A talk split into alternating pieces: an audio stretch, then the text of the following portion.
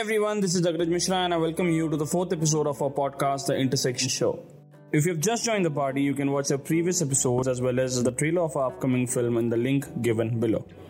This episode is a part of our business podcast series, which aims at understanding the dynamics as well as exploring the know hows of business. The speaker to this podcast is Mr. Tapan Sharma, who is the director of Rasoma Laboratories. Rasoma is a pharmaceutical company which was established 43 years ago and is now the leading manufacturer of IV fluids in India. I had a very interesting conversation with him regarding his journey as an entrepreneur, the risks he took, his ideas about running a business, as well as the know hows we should all keep in mind while running our own shop. So, let's just straight go to the show. But before that, the podcast intro music.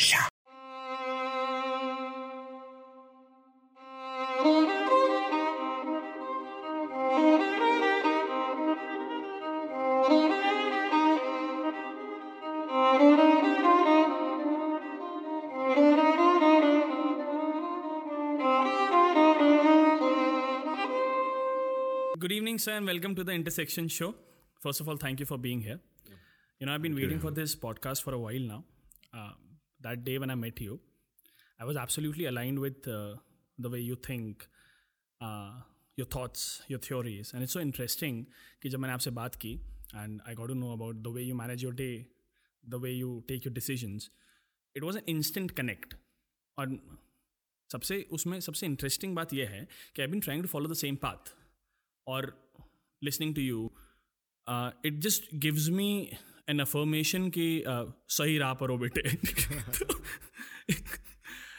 So this is a very big big thing for me to know that you know you're following the right people yeah and meeting you proves that so thank you for the second time so thank you thank you and we've been trying to you know bring in young entrepreneurs who are really making a difference and you know who would connect to us better and similarly we would connect to them better so that's what my first question is going to be about entrepreneurship the first question before we dwell into anything would be what according to you are the necessary skill sets that are required to be an entrepreneur so basically first is dedication dedication oblique perseverance so so, आप जो भी काम कर रहे हैं उसके अंदर आपको जुनून होना चाहिए जो भी आप काम कर रहे हैं And I am into pharmaceuticals तो फार्मा एंड मैं बी एस सी भी करा मैंने. So I like my work and I like to experiment with the molecules that we have developed over a period of time so it is the most important thing first of all the dedication.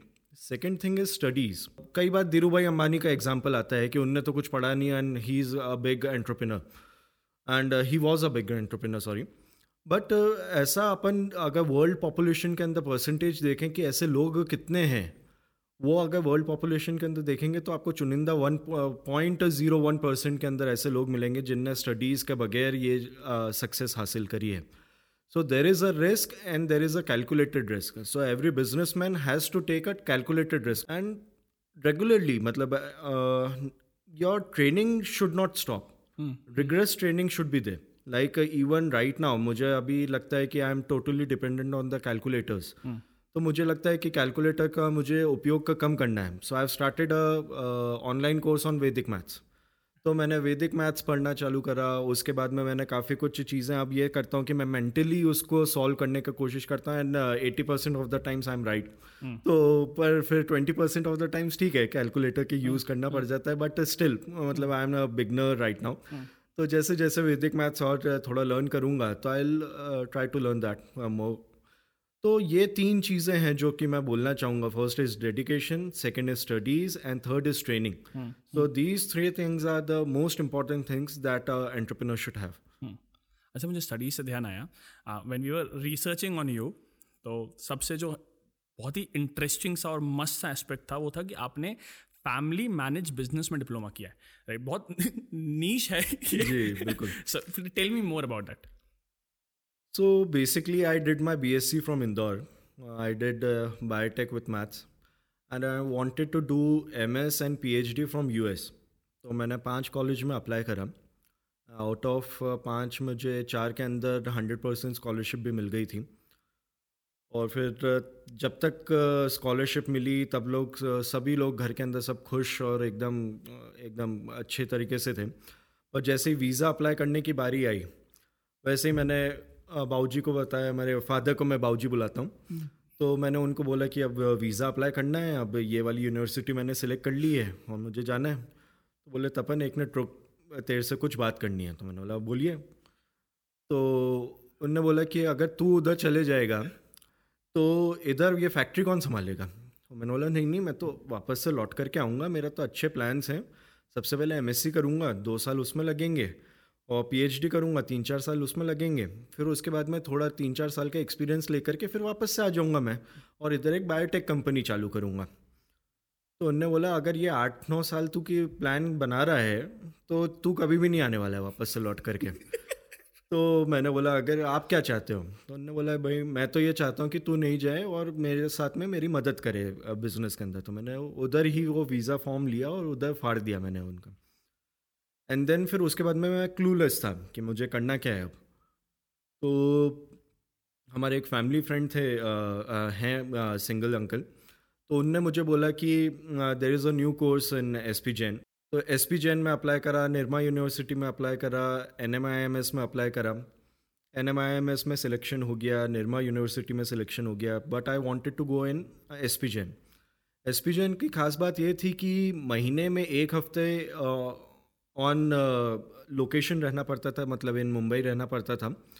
And बाकी तीन हफ़्ते आप वापस से factory में आकर के आप उस चीज़ को इम्प्लीमेंट कर सकते थे and the assignments that we use to get was totally related to the subjects that we have learned over there and the topics we have learned over there. तो वो ऐसे असाइनमेंट्स में नहीं रहते थे कि मैं कुछ भी बैठ करके लिख दूँ उसको। I had to perform them first and then वो उसका असाइनमेंट मेरे को सबमिट करने पड़ते थे। तो ये इससे मैं काफ़ी फैसिनेट हुआ कि ये इस तरीके का कोर्स करना चाहिए। तो एस पी जैन के अंदर अब ग्रुप इंटरव्यू भी होता था एंड रिटर्न होता था। तो रिटर्न में मुझे आई वॉज़ क्वाइट कॉन्फिडेंट कि मेरा सिलेक्शन हो जाएगा। देन आफ्टर ग्रुप इंटरव्यू की बारी आई तो ग्रुप इंटरव्यू के अंदर मुझसे प्रश्न पूछा गया। सबसे पहले कि भाई ये तीन साल का आपके बैलेंस शीट भी बुलवाई गई थी हमसे तीन साल की उधर ग्रुप इंटरव्यू के समय। तो उनने बोला कि भाई ये तीन साल के अंदर उनने प्रॉफिट एंड लॉस के ऊपर और अपने टर्नओवर के ऊपर क्वेश्चन पूछना चालू कर दिया और जार्गन्स ऐसे ऐसे बोलने लगे जो मैंने सुने ही नहीं लाइफ के अंदर कभी भी। तो उनने बोला कि भाई आपका टर्नओवर तो बड़ा है पर प्रॉफिट उस हिसाब से नहीं बढ़ा तो आप क्या करते हो? तो मैंने बोला sir I am not good with numbers बोलते you are a business man and you are not good with numbers तो मैंने बोला sir I have kept an accountant for that and after that मतलब मेरे खुद के रोंगटे खड़े हो गए थे and the interviewer was literally laughing फिर उनने नेक्स्ट क्वेश्चन पूछा मुझसे कि why do you want us to select you what good you will do to S P Jain मैंने बोला sir you can use me as your advertisement material after five years I will be so famous तो again I was मतलब वो जो flow में आया मुझे और वो मैंने बोल दिया उसमें और मुझे लगा नहीं कि मेरा अब सिलेक्शन होने वाला है। और ये घर पे आकर के मतलब लोगों ने पूछा कि कैसा रहा मैंने बोला ठीक ठाक रहा। कोई ज़्यादा एक्सपेक्टेशन मत क्या बोला था? नहीं बिल्कुल भी नहीं बताया। वो इसलिए नहीं बताया कि वो भी हँसते उस चीज़ के ऊपर और वो मेरी बहुत अच्छी खासी मतलब तब तो मेरी जो एल्डर सिस्टर थी, वो मेरी टांग बहुत खींचती तो वो खींच खींच करके मतलब मैं पूरी तरीके से डिप्रेशन में जा सकता था, अगर मैं घर पे बता देता तो। तो इस कारण से मैंने घर पे नहीं बताया और मैंने N M I M S के अंदर फ़ीस भर दी। मुझे लगा कि बस उसी के अंदर सिलेक्शन होने वाला और किसी में सिलेक्शन होने नहीं वाला मेरा। अब फ़ीस भर दी। Fifth six day S P Jain से मेरे पास में मेल आ गया कि you have been selected in the batch फिर मैंने N M I M S से फ़ीस रिफंड ली एंड एस पी जैन में अप्लाई करा। तो एस पी जैन में अप्लाई करने का एक तो मुख्य रीज़न मैंने ये बताया कि एक हफ़्ता उधर रहना पड़ता था तीन हफ़्ते you get to do the practical stuff and second चीज़ ये थी कि उधर जो प्रोफेसर्स थे they were quite high high level professors they were actually working in some of the other place मतलब अगर जैसे मैं फिनेंस की बात करूँ तो SBI के जनरल मैनेजर थे तो वो हमें फिनेंस पढ़ाने आते थे। हम्म, अगर मैं ऑपरेशंस हम्म। की बात करूँ तो बमन मोरियाडियन सर थे जो ऑपरेशंस के अंदर नंबर वन किंग माने जाते हैं ऑपरेशंस हम्म, के अंदर। जी के अंदर वो ही is one of the directors in G group तो ऐसे प्रोफेसर्स के साथ में अगर सीखने का मौका मिले तो क्यों नहीं? एंड बॉम्बे में क्योंकि ये था तो we had a good night life हो। दे तो नाइट लाइफ होने के कारण we had a good friend circle then तो that was the main reason कि एस मैंने ज्वाइन करा और फैमिली मैनेज बिज़नेस से मैंने काफ़ी कुछ सीखा and I implemented in the business also but you joined Rasoma in uh, 2008. Yes. Right. So tell me about your journey. Tell me about when and how did you join the business? So so, 2008 के अंदर जब मैंने join करा तो उस समय काफ़ी कुछ मतलब एक जो फैमिली मैनेज बिज़नेस रहते हैं, जो फैमिली बिजनेसेस रहते हैं, वो उसी तरीके से फैक्ट्री चल रही थी। And the view point at that time was कि भाई अपन ब्राह्मण लोग हैं, घर के अंदर बस इतना है कि एक ठीक है, अपनी एक लेवल की लाइफ चल रही है, उतना ठीक है we are comfortable enough and we should maintain that ऐसा कोई बहुत ही ज़्यादा वो नहीं था कि हमें ये अचीव करना है, ये अचीव करना है। But I was quite passionate because मेरा एक्सपोजर ज़्यादा था उनसे, क्योंकि एस पी जैन के अंदर पढ़ा था तो कई मैंने अच्छे हाई लेवल के लोगों को भी देखा करा। And how did they achieve the success तो उनसे भी काफ़ी कुछ सीखने को मिला। तो आई वॉज़ क्वाइट पैशनेट और फ़र्स्ट डे से मेरा तो ये था कि मुझे कुछ ना कुछ करना है। Now there was a very interesting thing about it कि मुझे जैसे ही मैं आया था तो थर्ड फोर्थ डे पे जो हमारी उस समय की परचेज हेड हुआ करती थी, कमलेश भगत मैडम हम्म। उनने एक बॉटल ला करके मेरे सामने रख दी अमीनो एसिड की। हम्म। अब वो अमीनो एसिड मेरे सामने ला करके रख दिया और मैंने बोला क्या करूँ दीदी इसका? तो बोलते हैं अपन इस तरीके के प्रोडक्ट क्यों नहीं बनाते जिसमें कुछ कमाई हो? अपन पैसों वाले प्रोडक्ट बनाते हैं। ये रुपए वाला प्रोडक्ट है। तो मैंने बोला ठीक है अपन कोशिश करते हैं इसका। फिर मैंने उसका देखा कि मैन्युफैक्चर कहाँ पे हुआ ये। तो it was just being sold in India but it was being imported from U फिर मुझे दो तीन साल लग गए उसके ऊपर रिसर्च करते करते बट कोई रिसर्च पेपर भी नहीं मिला एंड आई वॉज़ मतलब वो एक बैक ऑफ़ द माइंड पर चल ही जा रहा था। But in the meantime दो तीन साल के अंदर गुजरात की कई कंपनीज़ ऐसी हो गई जिनने अमीनो एसिड बनाना चालू कर दिया था। अब मुझे अमीनो एसिड का तो भूत सवार हो ही गया था। मैंने तो कुछ नहीं हुआ बैग उठाया जंजरो होटल के अंदर जाकर के रुक गया मैं अहमदाबाद के अंदर। सिर्फ़ चेक इन डेट थी चेकआउट डेट मैंने बोल दिया था, जिस दिन मैं जाऊँगा, उस दिन की चेकआउट डेट डाल देना। अब गाड़ी लेकर के पहुँचा मैं, कोई टिकट और का भी झंझट नहीं था उस समय। फिर जो कंपनी थी, जिसने अमीनो एसिड बनाना चालू करा, उसके गेट पे जाकर के खड़ा हो गया मैं। तो देख लिया मैंने कि साढ़े पाँच या छः बजे इनकी शिफ्ट ख़त्म होती है तो उस समय मैं जाकर के खड़ा हो गया। तो मैंने बोला, भाई, कोई प्रोडक्शन वाले से तो मिलवा दो मुझे। तो प्रोडक्शन वाला तो कोई मिला ही नहीं मुझे। फिर जैसे ही वो बोलते थे कि क्यों मिलना है आपको? तो मैं बोलता था अमीनो एसिड के बारे में समझना है। तब तो उनके और कान खड़े हो जाते थे कि और कोई बात नहीं करने के लिए तैयार रहता था मुझसे। अब मैं बहुत ही मतलब पाँच छः दिन ऐसे निकल गए इन फेलियर फिर समझ में नहीं आया कि अब करूँ क्या मैं। फिर मुझे याद आया सडनली कि अहमदाबाद में मैं एक ही आदमी को जानता हूँ जो कि एक मार्केटिंग पर्सन था। तो वो बहुत सारी कंपनीज़ की मशीन को मार्केट करता था। खासकर चाइना की मशीन्स को। तो मैंने उनको फ़ोन लगाया कि भाई, मैं मिलना चाहता हूँ आपसे, मैं अहमदाबाद में आया हुआ हूँ तो आप मिल सकते हैं क्या? तो बोलते हैं हाँ मिलता हूँ। तो आप आए क्यों हो पर? तो मैंने बोला, मुझे अमीनो एसिड की मैन्युफैक्चरिंग चालू करनी है उसके लिए। तो बोलते हैं, ठीक है, मैं अभी आता हूँ, कल सुबह आपसे मिलता हूँ मैं। नेक्स्ट डे मॉर्निंग ही केम अब वो आया, फिर उसने मुझे दस बारह मशीन मैन्युफैक्चरर्स के पास पास में ले गया। मैंने मशीन्स देखी, सब कुछ करा, जो उनको एंटरटेन करना था वो एंटरटेन करा। मैंने बोला सारी चीज़ें तो हो गई हैं पर अमीनो एसिड के ऊपर एक भी बात अपने पॉइंट नहीं बात हुई है। हम्म, हम्म। मैंने बोला सब ठीक है सब अभी तो अपन ने सारे चीज़ें मशीन वशीन सब देख ली हैं पर अमीनो एसिड का क्या? होगा कैसे? हाँ तो वो बोले जो अमीनो एसिड आपको बनाना है ना तो ये सारी मशीनें आपको लगानी पड़ेगी। मैंने बोला मेरे हवाइयाँ उड़ गई उधर की ये इतनी सारी मशीनें लगानी पड़ेगी। मैंने बोला चलो लगाते हैं पर कमाई अच्छी होगी तो लगाएँगे। हम्म।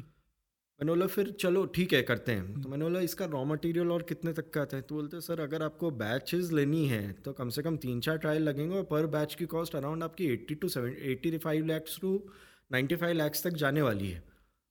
Eighty five to ninety five lakhs मतलब मैंने जीवन के अंदर रुपए नहीं देखे इतने कि कहाँ इतने रुपए कहाँ से लगा दूँगा? और वो भी तीन चार बैचेस तो इंटू थ्री हो रहा था सारा चीज़ें कैलकुलेशन बोला यार इतना तो नहीं हो पाएगा मुझसे तो I think that I have chosen a wrong product मेरे को वापस से इंदौर पहुँच चले जाना चाहिए। बट देन ही सेट कि अगर एक कंपनी है वो लोन लाइसेंस पे आपके साथ में काम करने के लिए तैयार हो सकती है if you can manufacture for them मैंने बोला ठीक है मैं we can manufacture for them तो मैंने बोला पर रॉ मटेरियल तो बोलते रॉ मटेरियल वो प्रोवाइड कर देंगे आपको। मैंने बोला और बनाते कैसे? तो बोलते वो भी उनके पास में टेक्निकल लोग हैं जो कि वो सिखा देंगे कि बनाना कैसे। नथिंग लाइक इट मतलब मैंने बोला बिल्कुल चलते हैं अपन। तो एकदम around five thirty six o'clock हो रही थी और मैं उनके ऑफ़िस में जाकर के बैठा और उधर जाकर के उनके टेक्निकल हेड से मिला। मैंने बोला कि अमीनो एसिड और का मैं इंटरेस्टेड हूँ बनाने के लिए and we have got a manufacturing facility and we are one of the pioneers in eye fluid fields तो हम तो कर ही सकते हैं अगर हम नहीं करेंगे तो और कौन करेगा? हम्म। बोले we are also interested in working with you हमने नाम सुना है आपकी कंपनी का मैनुफैक्चरिंग मैनुफैक्चर के रूप में। तो मैंने बोला ठीक है चालू करते हैं अपन। पर जैसे ही मैं उनके ऑफ़िस से निकला तो निकलते ही मुझे लगा कि यार ये तो एक बिल्डिंग के अंदर एक फ्लैट लेकर के ऑफ़िस चालू करा है जिसने। वो इतना बड़ा eighty five ninety five lakhs का रॉ मटेरियल हम्म, हम्म। कैसे परचेज करेगा और ये कैसे कैसे होएगा? बट दो बार देयर ऑफ़िस वाज एक्सेलेंट मतलब it was quite impressive but मैं एक बड़ा सेटअप लेकर के बैठा हुआ हूँ हम्म। और उसके सामने वो ऑफ़िस बहुत ही छोटा सा था। यार कैसे करेगा ये? तो उनका लगातार from the very second day उनका आया सर कब ट्रायल ले सकते हैं? सर कब ट्रायल ले सकते हैं? मैंने बोला यार अभी रुक जाओ अपन करते हैं।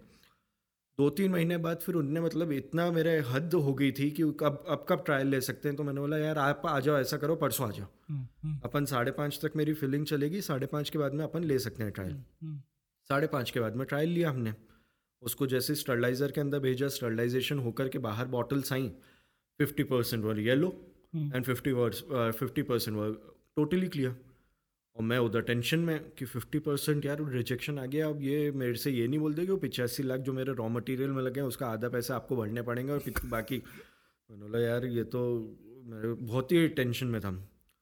And he was quite happy अरे फ़र्स्ट ट्रायल के अंदर fifty percent fifty percent production ठीक आ गया अपना। हम्म, मैंने बोला हम्म। अरे मतलब बहुत ही एकदम अलग ही मतलब दो एंड्स थे। मतलब हाँ, वो हाँ, मैं वो he was in north and I was in south तो समझ में नहीं आ रहा था कि करें क्या तो मैंने बोला कि ठीक है मतलब आप फिफ्टी परसेंट के अंदर भी खुश हैं तो फिर करना क्या चाहिए अपने को इसके अंदर? तो बोले आपको ऐसा करना रहेगा कि ये ये ये मशीन्स लगानी पड़ेगी and then we can have a hundred percent full correct batch तो मैंने बोला ठीक है वी शुड इंस्टॉल इट तो मैंने फ़र्स्ट ऑफ़ ऑल सबसे बड़ा जो इन्वेस्टमेंट फैक्ट्री का आज तक कभी नहीं हुआ था, वो मैंने प्रपोज़ करा फैक्ट्री में सब लोगों के सामने। और फिर उसके अंदर मैंने बोला कि भाई ये जो इन्वेस्टमेंट अपन कर रहे हैं, इससे अपन इतना कमाएँगे और इतनी नंबर ऑफ़ बैचेस बनाएँगे, फिर इससे ये तो मैंने पूरा बहुत ही, बहुत very beautiful picture I put in front of my father and my काका सब। और उनको मैंने जब बताया तो उन्होंने बोला, बिल्कुल, ऐसी चीज़ करनी चाहिए, वाह, बहुत ही अरोड़िया। तो मैंने बोला, ठीक है भाई, करते हैं। तो इन्वेस्टमेंट उधर से चालू हुआ. And that time my father didn't believe in loans मतलब वो टोटली लोन के खिलाफ थे. तो जो भी घर में रुपए हैं उससे करना है खर्चा तो करो. अगर हम्म। घर में रुपए नहीं है तो वो खर्चा नहीं करना. हम्म, हम्म। पर वो सबसे बड़ा खर्चा था तो वो खर्चा करा हमने फिर कैसे भी करके. अब करा तो चालू हुआ तो मैं दो महीने में एक बैच तीन महीने में एक बैच फिर कभी चार चार पाँच पाँच महीने निकल जाते थे कि एक भी बैच नहीं होती थी फिर कभी एकदम सडनली फ़ोन आता था कि एक बैच लेना है तो फिर बैच लेते थे and specially with the machines you know कि जब भी अपन उसको चलाते नहीं है रेगुलर बेसिस पे तो there are there is more maintenance in it मतलब हर हम्म। बार आप जब नया चालू करेंगे it will be a new surprise for you कि हम्म। क्या अब क्या हो सकता है इसके अंदर हम्म। तो शुरुआत के अंदर जब वो मशीन आई तो उसके अंदर पीएलसी और एचएमआई था और सभी लोग हमारे इधर जितने ऑपरेटर्स थे उनने फ़र्स्ट मशीन देखी थी कि एचएमआई और पीएलसी वाली कोई मशीन भी होती है ऐसी हम्म। जो ऐसी ऑटोमेटिकली चलती है। तो थोड़ा बहुत जो समझा वो मैंने नहीं समझा I was the person in the filling room okay who manufactured the bottle तो शुरुआत की जो दस बैचेस हमने बनाई हैं वो एक एक बॉटल मैंने अपने हाथ से मतलब okay. वो मशीन को रन हम्म, करके हम्म, बनाई। कई बार तो ऐसा भी हो जाता था कि मशीन दो दो तीन तीन घंटे के लिए बंद पड़ी है। एंड सुबह के चार चार बजे तक मैं I was in the factory and running the machine तो वो मशीन रन करी हमने। फिर मेरे फादर और मेरे काका साहब थे वो कि क्या इन्वेस्टमेंट कर दिया तुमने? छः महीने में एक बैच बनाते चार महीने में एक बैच बनाते। हैं तो मैंने फिर फ़ोन लगाया उनको कि साहब क्या कर रहे हो? मेरे तो ई e भी नहीं निकल रहा। मैंने उनको ये नहीं बताया कि मैंने जेब से रुपए लगाए। मैंने बोला ई e भी नहीं निकल रही इतनी कम बैचेस बनाओगे कैसे चलेगा? बोलते यू जस्ट हैव पेशेंस होएगा होएगा होएगा।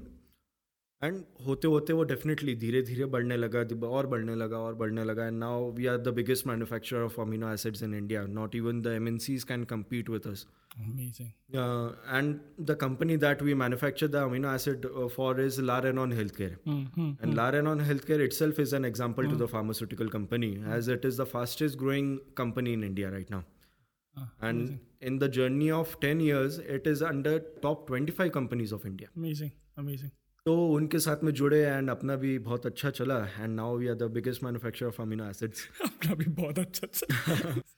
सो अराउंड 2008 के अंदर मैंने डायरेक्टर के रूप में अपॉइंट हुआ था कंपनी के अंदर बट उसके पहले मैंने तीन साल कंपनी के अंदर और काम करा था। So I work in different departments of the company so in stores in purchase department in admin department in Q C department in Q A department and the most I worked in was in production so I was the first person to enter in to the factory and the last person to leave the factory तो पूरा in and out मुझे जानकारी मिल गई थी production के बारे में।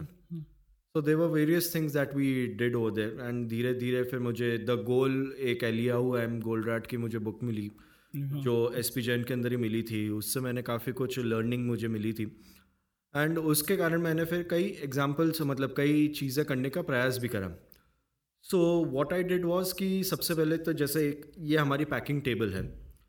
अब पहले जो हमारे वर्कर्स हुआ करते थे वो बॉटल यूँ उठा करके ऊपर से कोरोगेटेड बॉक्स में डालते थे। तो आई कैलकुलेटेड कि इनको अराउंड एट सेकेंड्स लग रहे हैं टोटल पूरा बॉक्स भरने के अंदर। मैंने बोला कि अगर इसको अपन डाउन कर दें तो और एक कट जैसा बना करके नीचे बॉक्सेस रख दें तो उसको अपन करके देखते हैं एक बार।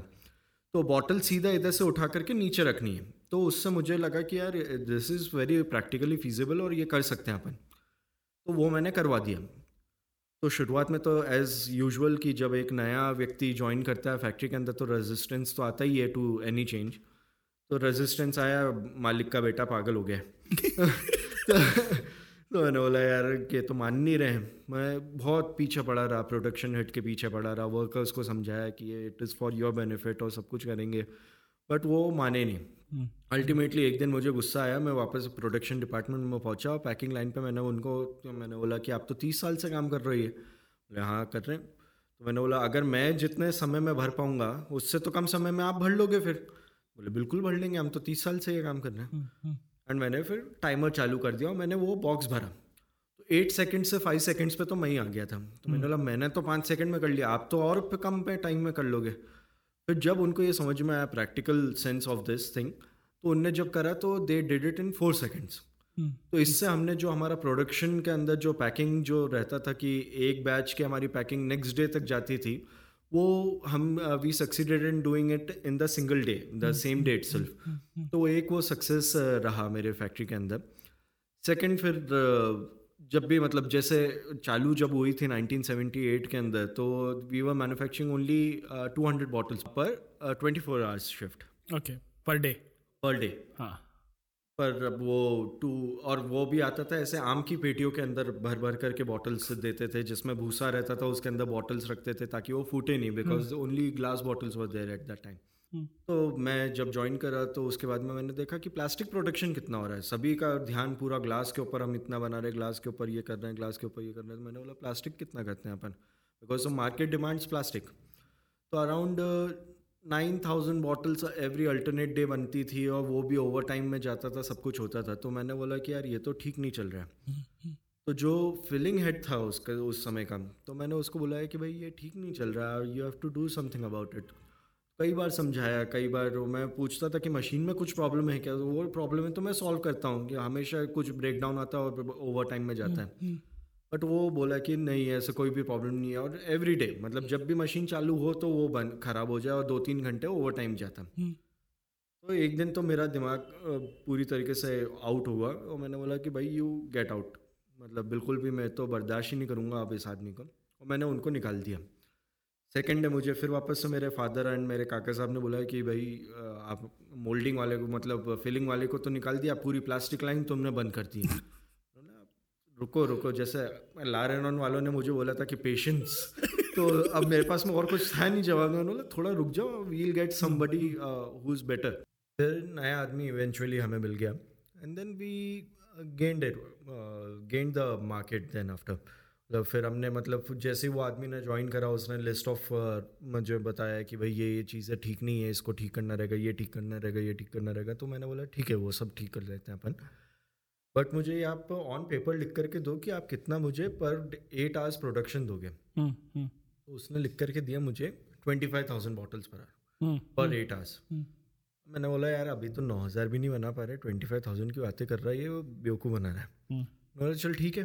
If you are taking the challenge I am happy for it मतलब मुझे मुझसे ज़्यादा कौन खुश होएगा? मुझे क्या प्रॉब्लम है? हाँ तो वो आ गया। और फिर उसने चालू करी। एंड मतलब literally like in weeks time फिर उसके बाद में हमारा twenty five thousand bottles per hour पे पर एट आवर्स शिफ्ट पे हम पहुँच गए। And then after we reach to around thirty six thousand per eight hours then we reach to fifty six thousand per eight hours इस तरीके से करते गए हम। Hmm. फिर इसके बाद में प्लास्टिक लाइन के अंदर फिर फर्दर इनोवेशन होते गए। hmm. तो इनोवेशन होता गया तो फिर we we installed F F S machine two F F S machine तो बेसिकली अभी हम पहले क्या होता था कि मोल्डिंग एक अलग एरिया में होती थी फिर उसके बाद में बॉटल के ऊपर जो स्क्रैप आता था वो रिमूव होता था फिर उसके बाद में फिलिंग होता था। Now we installed a machine जिसके अंदर मोल्डिंग भी उसी के अंदर हो रही है फिलिंग भी उसी में हो रही है और सीलिंग भी उसी के अंदर हो रही है। तो we installed that so so, इसी तरीके से ग्लास बॉटल के अंदर भी मतलब जिस तरीके से हमने प्लास्टिक बॉटल्स के अंदर सुधार लाया धीरे धीरे करके हमने ग्लास बॉटल्स के अंदर भी सुधार लाया So we were initially we were manufacturing around 25,000 bottles per 8 shift shift. Then we went up to 40,000 bottles per 8 hour shift फिर 50,000 bottles per 8 hour शिफ्ट फिर धीरे यूँ करते करते हमने अपना इसको प्रोडक्शन को एक अलग लेवल पे ले गए and then recently we went ahead with I V fluid and bags अभी इंडिया के अंदर इतना पॉपुलर नहीं है बट अगर अपन विदेशी मूवीज़ देखें तो अगर हॉस्पिटल का कोई भी सीन आएगा तो बैग ही लगा हुआ लटका हुआ दिखेगा आपको। तो वो चीज़ I want to set an example कि ये हमने एस्टेब्लिश करा है इंडिया के अंदर कि बैग्स को हमने करा है। And there are only three companies that are doing bags in India right now तो we are one of them तो बैग लाइन भी हमने करा। And when we started it was 200 bottles per 24 hours shift and now we manufacture around 1.5 lakh bottles per per day सो इतना धीरे धीरे change करते करते अपन we have reach this level your first kick in uh, when you joined. Yeah. But uh, sir, basically और fundamentally और specially uh, जो family manage business होते हैं उनके अंदर कुछ पर्सनल प्रोज एंड कॉन्स होते हैं। कुछ फ़ायदे तो होते ही obviously because it's family manage but कुछ कॉन्स भी होते होंगे and you might have been the lucky ones but people who really want go forward with this they really consider कि यार क्या प्रो है और क्या कौन है? मतलब tell me more about it कि आपका क्या कहना था? सो फैमिली मैनेज बिज़नेस का फ़र्स्ट ऑफ़ ऑल कॉन्स की बात में कर लेते हैं अपन कि एक एज एन एंटरप्रेनर आप जब नई फैक्ट्री डालते हैं तो you are quite independent to take any of the decisions that you want but जब आप फैमिली मैनेज बिज़नेस में रहते हैं तो आपको तीन लोगों से कंसल्ट करना पड़ती है कि ये मैं करने जा रहा हूँ तो ये कर लूँ क्या ये कर लूँ क्या? उसके अंदर कई चीज़ें हाँ भी होती कई चीज़ें ना भी होती हैं। जब ना होती हैं तो डेफिनेटली यू गेट फ्रस्ट्रेटेड कि यार मैं तो इतना अच्छा आइडिया लेकर आया पर मना कर दिया गया समझ में नहीं आता क्यों? बट ठीक है मतलब वो सब चीज़ें रहती हैं। बट इनिश मतलब उसी के साथ में अगर ये आप पूछें तो it becomes a pro also pros also so there is an example for that कि मैं सोडियम बाई कार्बोनेट करके एक मेरे पास में प्रोडक्ट था जो. कि सालों से हमारे प्रोडक्ट लिस्ट के अंदर था। एंड आई वॉज़ लुकिंग कि यार ये प्रोडक्ट अपन बनाते क्यों नहीं है? इसका मार्केट अच्छा है नेश प्रोडक्ट है बहुत ही कम मैन्युफैक्चरर्स बनाते हैं अपन क्यों नहीं बनाते हैं? तो मैंने तो रॉ मटेरियल बुलवा लिया बॉटल्स बुलवा ली और सब कुछ कर लिया। मैंने बोला कल अपन प्रोडक्शन लेते हैं इसका। फिर मैंने एकदम लास्ट मोमेंट पे जा कर के बाबूजी को बताया कि भाई मैं कल सोडियम बाइकार्बोनेट का हम लेने वाले हैं प्रोडक्शन तो उनने बोला कि भाई आ, हमने जब बनाया था पहले तो यार स्टरलाइजेशन के बाद में उसमें प्रेसिपिटेशन हो जाता है वाइट वाइट उसके अंदर पार्टिकल्स फॉर्म हो जाते हैं। उसका ध्यान रख लेना वो कैसे कर ख़त्म करोगे। And to my surprise next day जब मैंने लिया उसके बाद में तो सी मतलब वही रिज़ल्ट आया कि जैसे स्टरलाइज हुआ वो सारे वाइट पार्टिकल्स आने लग गए। Then I studied more into it and I got to know कि भाई इसके अंदर कुछ स्टेप्स इन्वॉल्व हैं। जो कि हमें करनी पड़ेगी और उसी के बाद में ये हम we'll be able to succeed है पर वो मैंने छोड़ा नहीं तो मैंने जैसे फ़र्स्ट क्वेश्चन के अंदर भी बोला था कि परसिवरेंस कि हम्म, आपको हम्म। डटे रहना है हर एक चीज़ के हम्म, ऊपर। तो मैं डटा रहा उसके ऊपर कि मुझे आप कुछ भी करके इसको बनाना है। तो मैंने उसके बारे में स्टडी करा समझा करा फिर अब उसके बाद में जो हमने टेक्निक्स अपनाना चालू करी and now we have started manufacturing that so in fact मतलब जो कॉन्स भी था वो एक तरीके से प्रो ही निकलता है if you take it in a right way तो कॉन्स तो कम ही है प्रोज ही ज़्यादा हैं। If you get to have the experience of a person उससे nothing like it why not why not and मैंने हमेशा देख बोल लेता हूँ मैं तो कि बहाना दो तरीके के होते हैं। एक तो करने का बहाना होता है और एक नहीं करने का बहाना होता है। तो मैंने करने का बहाना चुना सोडियम बाइकार्बोनेट के अंदर और उस कारण से मैं कर पाया उस हम्म। चीज़ को। सर, हम हमेशा से देखते हुए आए हैं कि जितने भी बड़े बिजनेसमैन हैं ऑन्टरप्रनोर्स हैं टाइकून्स हैं they are also called and often called visionaries as well right तो you know all those big stories of big empires they are based on that one vision and I am sure you must have that vision for yourself as well and your company as well and how do you ensure that you stick to it and furthermore your stakeholders specially your employees they stick to that one vision one goal so vision is very important vision के बगैर definitely मतलब आप जो achieve कर सकते हो, वो अगर आपका विजन नहीं रहेगा तो you will not be able to achieve it and vision as well as goal तो आपका जो गोल है that should be your vision तो विजन को आपको सबसे पहले तो डिफाइन जो करना है तो एक तो बहुत ही जागन वाली लैंग्वेज रहती है, जो वेबसाइट्स पे रहती हैं, जो आपके जगह जगह फैक्ट्री में डिस्प्लेड रहती हैं वो सब रहती हैं but you have to have the crux of that vision to inculcate in all the people in your organisation तो हमारे इसमें ये है कि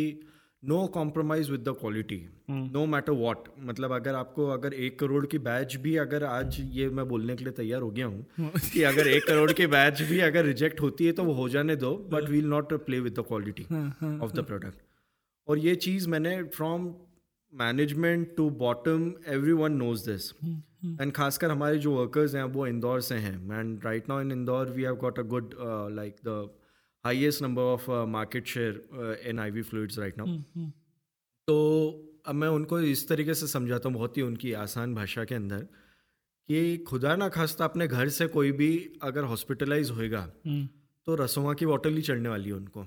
हाँ। तो आपको डर लगेगा कि आप खुश हो गए कि रसोमा की बोतल चल रही है।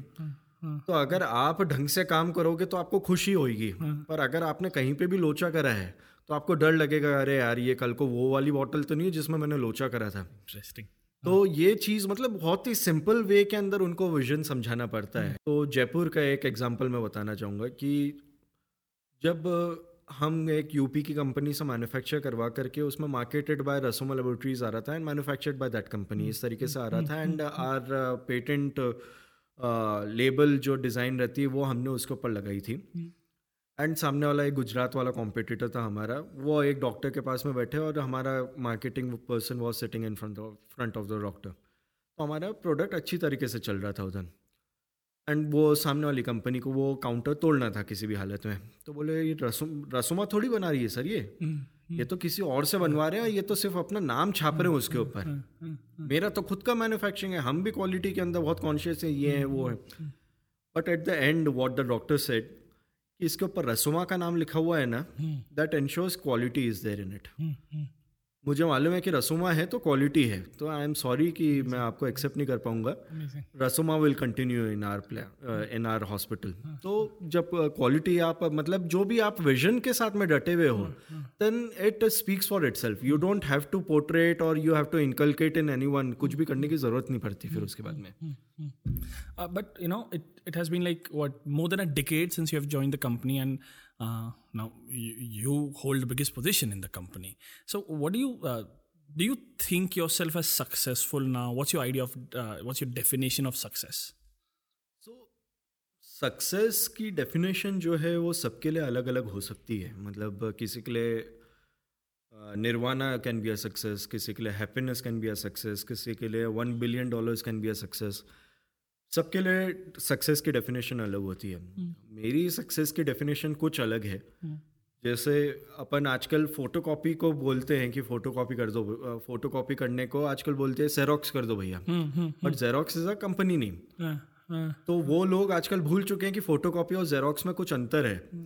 वही मैं रिप्लेस करना चाहता हूँ आईवी फ्लूड के साथ में। कि वो आईवी फ्लूइड चढ़ा दो इनको नहीं बोलते हुए रसोमा चढ़ा दो इनको। वो अगर होएगा तो that will be a success for me and I like this quote from Steve Jobs that I want to create a dent in the universe and and that time that I have created a dent in the universe. for me. Plus, uh, we have already started with our succession planning. मतलब uh, uh, हमारे साथ में ये है कि business too should stay तो succession planning के अंदर मैंने ऑलरेडी मतलब मेरी वाइफ क्लियर है एंड मेरे फादर क्लियर हैं कि मेरा अगर कोई बच्चे होते हैं या नमन के कोई भी बच्चे होते हैं मेरा जो छोटा ब्रदर है if they are not aligned with the vision of the company and if they are not able to run the company as as the company has set its standards अब तो अगर वो नहीं कर पाते हैं तो they will not be a part of this company वो सिर्फ़ ये नहीं रहेगा कि मेरे मालिक के बेटा या बेटी होने के कारण उनको मालिक बनने का मौका मिलेगा। वो नहीं रहेगा। उसके बाद में ये होगा कि जो the person most capable for the my seat will take over my seat ऐसा नहीं रहेगा। And the same thing is being followed by the Tata group also क्योंकि उनके इधर तो बच्चे है ही नहीं। हाँ, तो उनके इधर जब भी जैसे जमशेद जी टाटा के बाद में जो आए फिर उसके बाद में रतन टाटा आए रतन टाटा के बाद में अभी फिर उनको जब नहीं लगा कि भाई वो उनका भी था नहीं तो साइरस मिस्त्री फ्रॉम आउटसाइडर उनने लाए वो। इस तरीके से मतलब वो that's the way you have the you have you can keep the company alive and your vision alive But you've communicated this message to your family, and uh, Yes, they, yes. they're so uh, clear about it. या Totally totally clear about it Amazing. But uh, you know, following that vision uh, requires integral hours of work, long time, no leave, and it carries with it a lot of stress. Right? And uh, आप कुछ भी कर लो, there is a certain amount of stress that stays with you. How do you deal with that? You know, uh, that uh, work-related stress every day. So actually, every day is not a stress day for me. Uh, most of the days are good days for me. Yeah. Since being a workaholic, I love to work.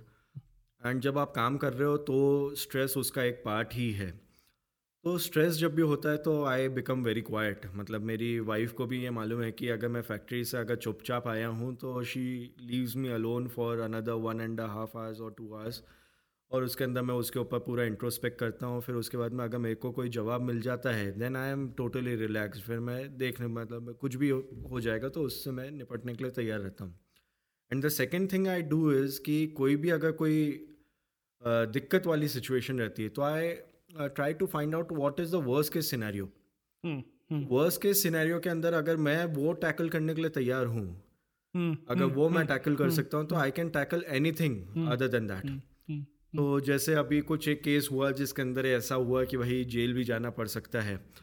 तो jail जाना पड़ सकता है तो मैंने बोला भाई worst case scenario तो जेल जाना है।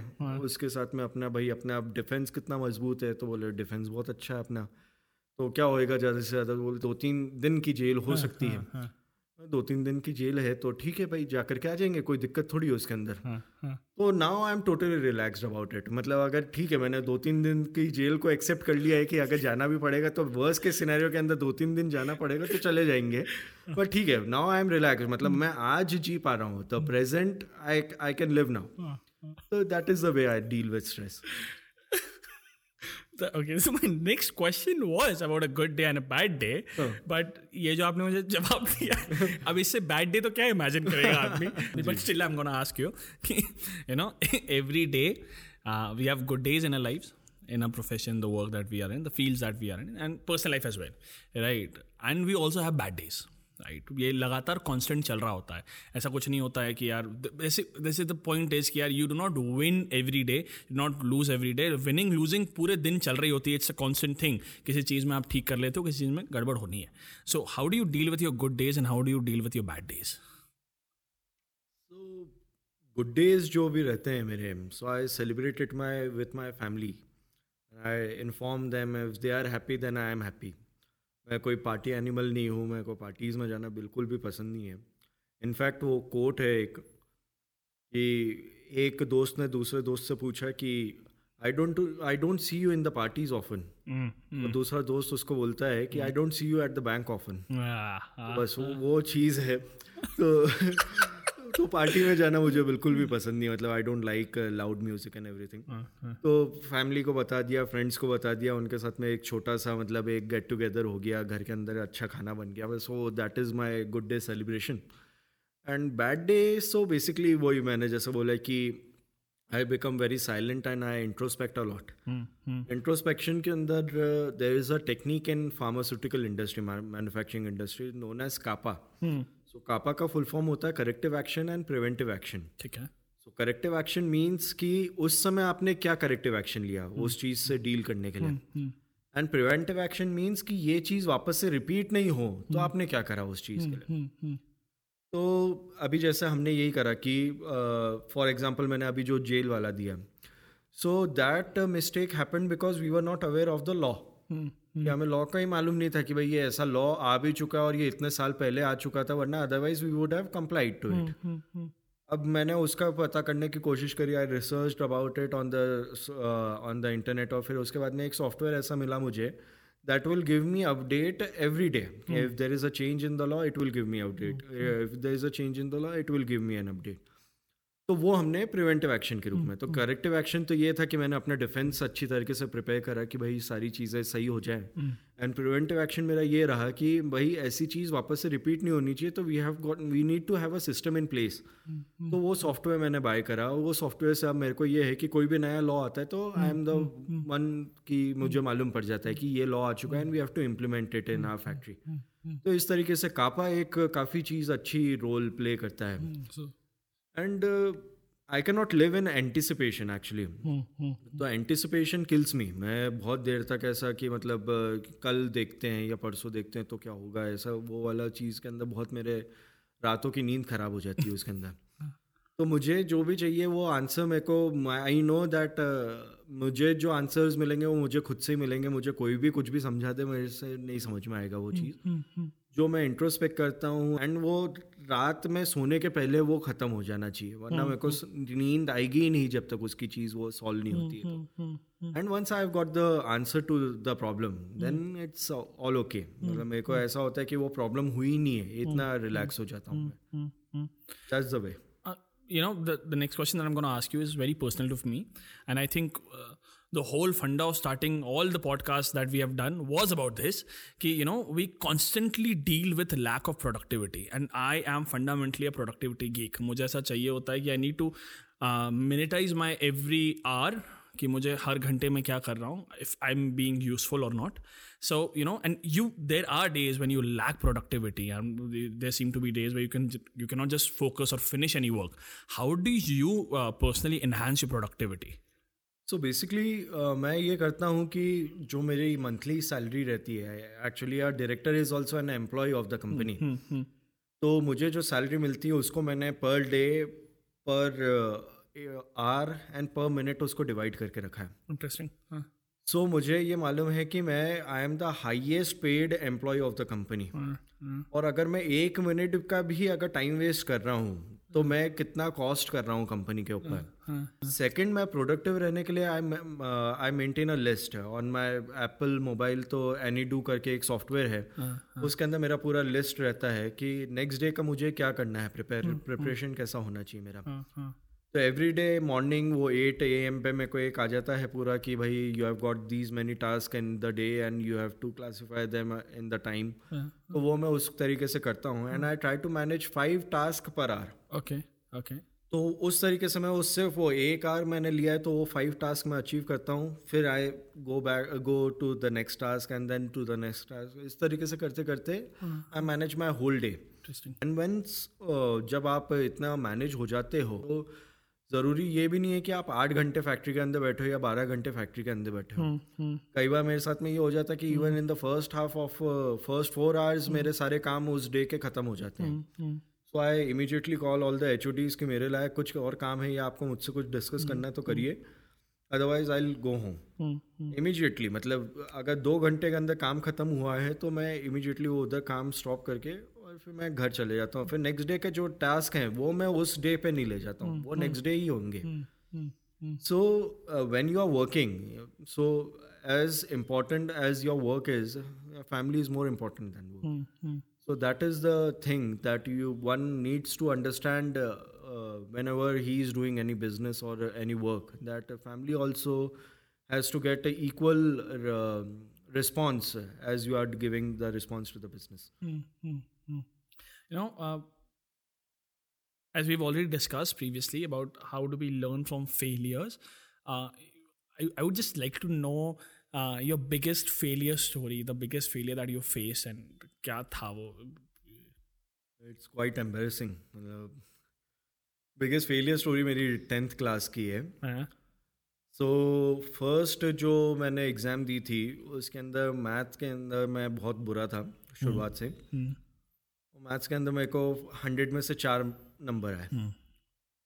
ठीक है वो तो आ गए। उसके बाद में फिर मेरा ये हुआ कि because of some medical reason I had to hospitalize myself and I C U के अंदर मैं तीन चार महीने था तो इस बीच के अंदर बहुत सारे मेरे एग्ज़ाम्स uh, छूट गए थे। हम्म, हम्म, एंड जब फुली रिकवर होकर के आया मैं वापस से स्कूल रिजॉइन करा तब तक बोर्ड एग्ज़ाम का टाइम आ चुका था।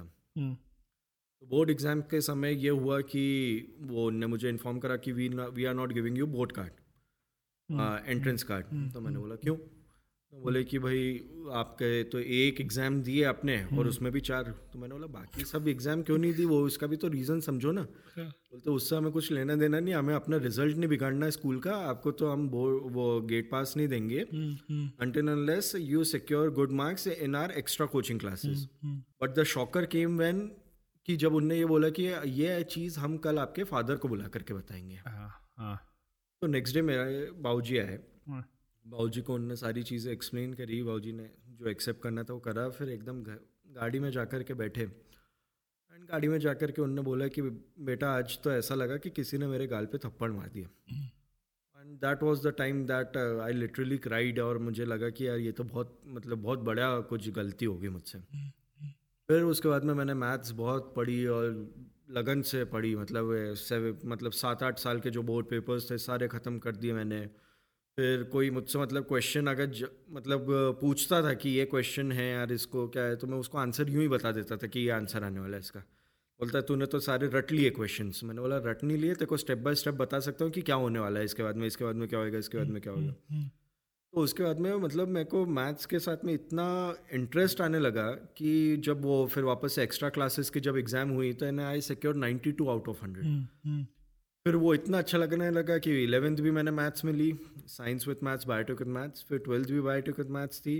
इवन होलकर साइंस कॉलेज के अंदर भी मैं बायोटेक विथ मैथ्स के साथ में था। हम्म, तो पाँच साल फिर मैंने उसके बाद में मैथ्स के साथ में अपना जीवन गुजारा। हम्म, हम्म, सो ठीक है वो फेलियर स्टोरी थी but again through perseverance I again converted into a success story hmm. और ठीक है उसके कारण फिर काफ़ी कुछ सीखने को भी मिला। What's that one advice that uh, you will give to your daughter if she joins the same business as you, the family managed business? तो डेढ़ साल की है बच्ची। तो बहुत, ज़्यादा सोचा नहीं इस बारे में। बट एक्चुअली जो मेरे फादर ने मुझे जो सिखाया है प्रायोरिटाइज करना हर एक चीज़ को तो थोड़ा मेरा वो कॉन्ट्राडिक्ट्री है उनसे। वो ये बोलते हैं कि first priority is your family second priority your is your work second third is your friends fourth is your social circle मतलब जो एक्वेंटेंसेस है। मेरा ये है कि priorities should be as per the time what career path you are in.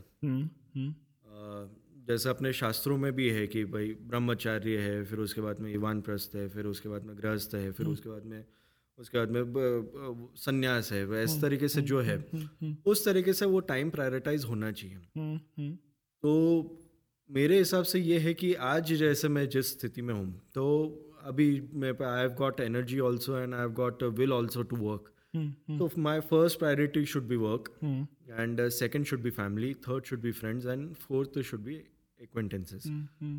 इसी तरीके से प्रायोरिटाइज करके लाइफ जिएँगे तो life will be very easy Hmm, मतलब फिर कॉन्फ्लिक्ट्स नहीं आते हैं फिर लाइफ के अंदर कुछ भी कि किस चीज़ को मैं पहले रखूँ या किस चीज़ को बाद में रखूँ। अगर आपके पास में अगर गोवा जाने का प्लान है और इधर आपके पास में एक क्लाइंट आने वाला है जो कि एक करोड़ का ऑर्डर लेकर के आने वाला है। If your priorities are not right तो आप वो कॉन्फ्लिक्ट में पड़ जाएँगे कि यार मैं गोवा के अंदर मज़े कर सकता हूँ यार. Ah, पर यार इधर नहीं जाऊँगा तो इधर ये भी हो सकता है। But your priorities are at line तो फिर आपको ये मालूम है कि मेरे को वर्क पहले रखना है और फिर उसके बाद में मेरे को गोवा ट्रिप पे जाना है। तो that is the thing I would like to like her to learn mean, like similarly, कि at one juncture of your life, you work till you create a system, and then the system creates for, uh, works for you. तो आप अपनी थोड़ी सी priorities change कर सकते हो. Lastly, before we go to a rapid fire section, this is the last question. कि you know, uh, whenever you get your time, me time from all the things that you do, what are your go-to activities? अब इतनी सारी हैं कि क्या क्या बताऊँ मैं कुछ but basically I am jack of all and king of none All right. तो मुझे पी एस फाइव खेलना अच्छा लगता है। मुझे मूवीज़ देखना पसंद है. Uh, मुझे फोटोग्राफी बहुत पसंद है। हाँ हाँ। सो जब भी मुझे टाइम मिलता है go to the jungle and I shoot big cats and specially tiger हाँ। आई लव टाइगर मतलब not even lion tiger is Why? Class apart actually थोड़ा एटीट्यूड के अंदर ही अंतर है वो दोनों के। तो लायन जो है एक तो बेसिकली वो बहुत लेजी है। Second he never walks alone. या तो उसका ब्रदर रहेगा तो ब्रदर साथ में वॉक करेगा या प्राइड में वॉक करेगा। Third it depends on others for him to feed तो कोई दूसरे ने किल करा और वो खाने जा रहा है। हाँ। वेर इज़ जस्ट कॉन्ट्रास्ट जो टाइगर के अंदर होता है it walks alone totally second is वो टोटली मतलब अपना शिकार खुद करता है और सिर्फ़ अपने बच्चों को देता है not even the male tiger अगर फीमेल ने शिकार करा तो मेल टाइगर को भी उसमें से खाने को नहीं मिलेगा। हाँ, सिर्फ़ बच्चों को मिलेगा वो भी तब तक जब तक वो इस एज के नहीं हो जाते कि वो खुद का शिकार कर सके। हाँ हाँ हाँ।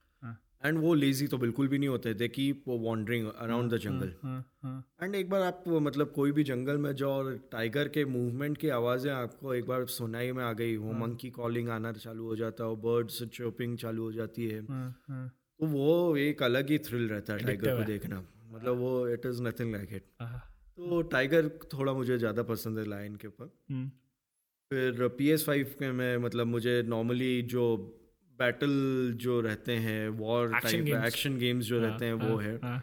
एंड वो भले ही कॉल ऑफ़ ड्यूटी खेल रहा हूँ तो मैं अपने आप को इंडिया वाला का सोल्जर समझता हूँ सामने वाले को पाकिस्तान का सोल्जर समझता हूँ और उस तरीके से खेलता हूँ उस जुनून के साथ में खेलता हूँ। तो वो काफ़ी चीज़ें हैं मतलब it is a wide range I, what connects us the best is that we both are avid readers. I go for the fiction thing more because of all the stories that I'd like to tell, and you go for non-fiction thing more. So you recommend some books, yeah? So books के अंदर सबसे पहले तो Steve jobs की biography मैं recommend करना चाहूँगा by Walter Isaacson Huh? Second is the goal if you are into manufacturing, then the goal is your Bible. Eliyahu Goldratt. Eliyahu M. Goldratt की book है. That is a must read. Must read. Third is Art of War Huh? by Sun Tzu. तो वो भी पढ़नी चाहिए you get to know what how to make the strategies how to plan for the future किस तरीके से आप succession planning कर सकते हो उसके अंदर एक बहुत ही अच्छा कोट है जो मुझे अच्छा लगता है कि be your plans be as dark as night and then strike like a thunderbolt Amazing. तो बहुत ही मतलब ये सारी चीज़ें मतलब बिज़नेस के ऊपर भी अप्लाई होती हैं। तो इस कारण से काफ़ी चीज़ें हैं सीखने को। ये तो थ्री बुक्स जो हैं मैं रिकमेंड करता हूँ कि हंड्रेड परसेंट रीड करनी चाहिए किसी भी एंटरप्रेनर को। Amazing and now we get to uh rapid fire इसके अंदर जो भी मैं आपसे सवाल पूछूँगा you have to answer it without thinking बस उसी वक्त आपको उसका जवाब देना है। So one thing you wish you you would have known one you started your career in this field patience okay patience होना ज़रूरी है सब। Rome was an built in a day. Patience की ज़रूरत है One habit that changed your life completely. It took a U-turn.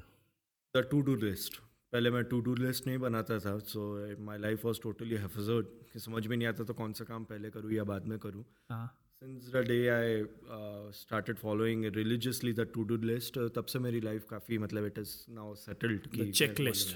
या uh, yeah, one lesson you learned on the way that you can never forget. One advice या फिर जो आपको मिली कभी that you can never forget. Basically जो मैंने अभी अपने फादर की एडवाइस बताई कि प्रायोरिटीज स्ट्रेट होनी चाहिए लाइफ के अंदर that is one advice Okay.